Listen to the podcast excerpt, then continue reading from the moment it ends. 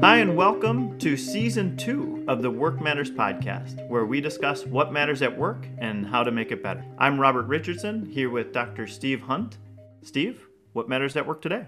Well, I think today companionship and collaboration matters. You know, we wouldn't be able to go into 2021 from 2020 if it hadn't been great partnerships and working with you and getting support from the SAP community. In particular, I want to call out the SAP IO Foundries group. I look back at this as we start the next year, and I think back on why we originally started this, which was I remember a conversation with you about this podcast where I said, you know, because of our work, we come in contact with all kinds of people that have dedicated their lives to trying to improve some specific aspect of work, whether it's like building technology to enable better mentoring or technology to enable better coaching or finding jobs or doing background checks. I mean, all kinds of different things having to relate to work. As we're going into this next year, too, Robert, I'm curious, before we go into the future, let's look back at the past. You know, yeah. What, did you you learn from doing this last year? Because none of us had done something like this before. I, yeah, I completely agree. It was absolutely new to me. Uh, I mean, first off, I learned a little bit about podcasting because I, I, had never done that before. That was new. But the other thing that was really interesting, and it kind of it hits on a theme that you mentioned too, is so many of the people that we interviewed, and I think that we will interview in 2021, were incredibly passionate ab- about their topic. Yeah. So for people that are new to this Work Matters, Work Matters really came about with this idea of how can we share things about work that help people improve their lives? Because work has a massive impact on the quality of our life. It drives the happiness of our life. It affects our health. It affects the health and happiness of our families. It, you know, it. I, I, have a saying. I always say, better work environments create better world environments, and it's hmm. really true. When we talk to these people we always ask them, why does this topic matter to you? And it's fascinating the personal stories that we get from people like I'll use Elise Klink as an example. She focuses on financial well-being and she talks about how as a little girl this yeah. was a topic that her grandfather always talked to her about and then as she went through life how many people she's encountered that really struggle with financial well-being issues. It's a huge source of stress and I think you know that I look back at that episode and some of the stuff she shared, which one of the things was just such aha, so obvious, but people don't think about it. She goes, one of the main reasons people struggle with financial well being is they don't talk about it. It's like suppressed. They kind of deny it. And just having that conversation, and I realized that is so true of so many people. And just that kind of thing is why I love the show, just learning yeah. little things like that. Yeah, I loved that episode uh, for, for that exact reason. You know, her sitting there watching the stock tickers with her father or grandfather, whoever it was, who really made an impact on her life.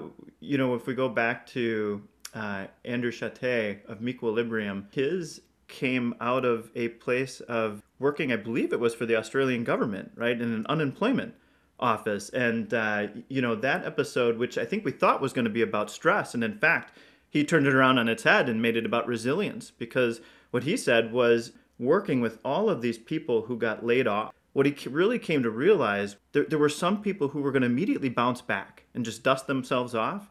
And there were some people who were going to be really challenged with it. And so it just got him fascinated with what is the difference between those two types of people and, and can we teach people resilience? Yeah, and I think on that one, I mean, that episode, because I think about that is I'm a psychologist, right? And I was picking up things on that. And the formula that he gave, the really practical tips about how to diagnose the different stress triggers that you have, how to understand them, he laid through just really practical, useful advice that again, Equilibrium is a really cool technology, but you don't need to use the technology to benefit from the knowledge that Andrew shared. And that was really cool. Right. I mean, I kind of go through and if, you know, it's kind of a bouncing back, but we'll like at the episodes, I'll just kind of hit a couple other ones. And what I guess I love about this is the variety of stuff that we really get into. So like we did one uh, with Christine Tutzel from Axonify, which is a company that makes micro learning technology. And the key thing that she came away, she said, there's a lot of psychological research I never thought about. It. She goes, where learning is best done if you do it in really, really small chunks. And she said, by small, I mean less than five minutes. The shorter you can break up a learning, the better you're likely to learn from it. And she said, so rethinking the whole way you do development, where most people think, well, I didn't, I only have 10 minutes, that's not enough time to learn. It's like, no, that's the ideal amount of time to learn. And trying to think about how you can build learning into life in small chunks Yeah. So we did that one, but then we turned around like two episodes from away from that. We did one with Joe Freed from Cultivate, who is a company that makes technology that analyzes electronic communications like email and Twitter about how to create better relationships through electronic communication. I'm like, boy, has that been like something that's been critical this year? And you know, some of the things that he shared the one that I that I really loved is he said, you know, you really need to think about how you respond to emails in terms of if somebody writes you a long note, sometimes your response is, ah, I'll just say thanks. And he said, yeah. think about what you're telling this person. They took all this time to communicate something. You're just kind of like, yeah, whatever. Not and talking about how you can better think about the emotional impact of how you write emails, I thought was really cool. Yeah, absolutely. Just, just to pick up on that, this concept that when somebody shares an opinion with you, and that was what his technology was finding, was that in fact more and more communication is becoming opinion sharing. The facts are all out there. You can research them all the time on Google. But what really matters when I reach out to you, Steve, is what is your opinion? What should we do? You know, what did you do with those facts? So when somebody shares, you know, a lengthy communication with you, sharing their opinion, they really are taking a risk and putting themselves out there. And to say thanks is not enough. Well, and that feeds so much into when you're searching for a job now, and so many people are making career changes. And I remember the conversation with Mahir, which is a company for Eightfold AI that makes this tool for matching people to job opportunities. He was talking about how the idea of reinventing yourself in career direction, and he had a fantastic advice on how to think about how to do it. But one of the points that he made kind of goes back to what you're saying about Joe Freed, which he goes, how you communicate with people really matters. He said it's amazing how many people shoot themselves in the foot by not just being hyper responsive. You know, it just like if you contact a person and you're willing to reach out to them and they reach back to you, connect back to them immediately. And just some really simple tips where I think a lot of people don't realize little things they can do that really are going to help them find better job opportunities in life. And I think then getting to Doug Berg, I know you love this one, so I'll let you talk about that because he shares some fantastic stuff on how do you actually find a job online. Sure, but but they do blend together, you know. So in, in some ways, I'm going to combine them a bit because you know one thing that Mahir mentioned was uh, resolve, persistence, and resilience. He emphasized them enough that I, I wrote it down. You know, the resolve and the determination that you need to do something new when you're reinventing yourself. The persistence to go out there and continue to hit the street again and again and again without being annoying, right? Uh, but you know, and then the resilience to withstand the rejection that you will inevitably receive when you are working to reinvent yourself. And if I go back to Doug Berg's episode, you know, and again, I, I, I really did. I took notes on his his final advice, uh, which which feels real similar in a lot of ways. It was, you know, get to know yourself, get to know the market, get to know the language of your market area, connect, connect, connect, and manage your emotions through all the rejection that you're going to receive so that you can improve based upon the feedback that you got. You know, yeah. that's really what it takes to find that next gig. Well, and one of the things that Doug shared, and a lot of in these episodes we've done, is shared, is also some very interesting key points of data that most people would never have, but he gets because of the unique nature of what Zap Info, his company, does, which is around staffing technology. When he shared that based on data that he's looked at, on average, people have to apply for like around 30 jobs to get an yeah. interview. And that most, and he said that one of the biggest problems people made, and I've shared this with multiple people in my life as a result of this particular episode that it's like he said one of the biggest problems people make when they go look for a job is, is they will apply for a job and they're like, okay, well, I'll wait to see how that goes. And he's like, no, you should be applying for a job every single day. He said, yep. make it a learning exercise because if you don't get an offer, think about what did I do so I didn't get the interview. But also he said, you're at the end of the day, you're far better off having five people make you offers. You can you don't have to take the job, right? He said there's right. no downside to applying and he said this you know that idea that rethinking job application strategies so different and you know i said at one point you know also that people aren't rejecting you. They yeah, probably often they didn't even look at your resume because they got 500 applications you know and it's got says, nothing to do with you. Yeah. it's got nothing to do with you as hard as that is to take but when it does pay mm-hmm. attention. Yeah. Right? And, and and really take that feedback. Get that thick skin to understand what it was that you know prevented you from getting that gig and go find the next one and improve. Yeah And The- I guess on the thing that- last one, and show gratitude to those people that took time to talk to you, which kind of goes into Good point. Good point. That's right. so gratitude matters. Do you want to talk about that one quick or? Oh, just well, just his last one. We've kind of hit all seven episodes from last year at this point, but it's like, yeah, Goran Rice from CMOS, which again is a company that makes recognition software. But this is a guy who has spent years focusing on how can I create more recognition cultures and cultures of appreciation in companies.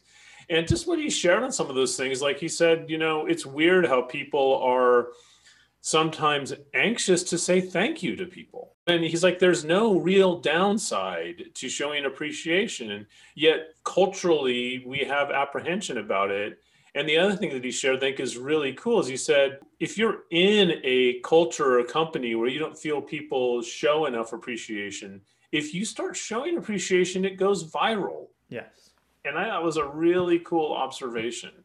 Yeah, I think so. That you know, we spent a, a lot of time talking about how to get the appreciation uh, ball rolling, and and I think that was sort of the theme of that episode was you know you do need to be a little bit vulnerable. You know and it's it's the funny thing is it's on both sides isn't it? You're mm-hmm. vulnerable by saying thank you by showing your appreciation and you become vulnerable by receiving it too. Mm-hmm. You know what i mean? And, and so those two individuals come together and i don't know something happens in the brain and there's a lot of brain science coming around now about how gratitude and appreciation mm-hmm. affects us and the kind of uh, lowering effect it has on stress you know which helps your immune system. And you know i said it in that episode and i'll say it again isn't it amazing to think that by paying someone a compliment by saying thank you you are literally affecting their immune system right? So go prevent some covid by saying thank you.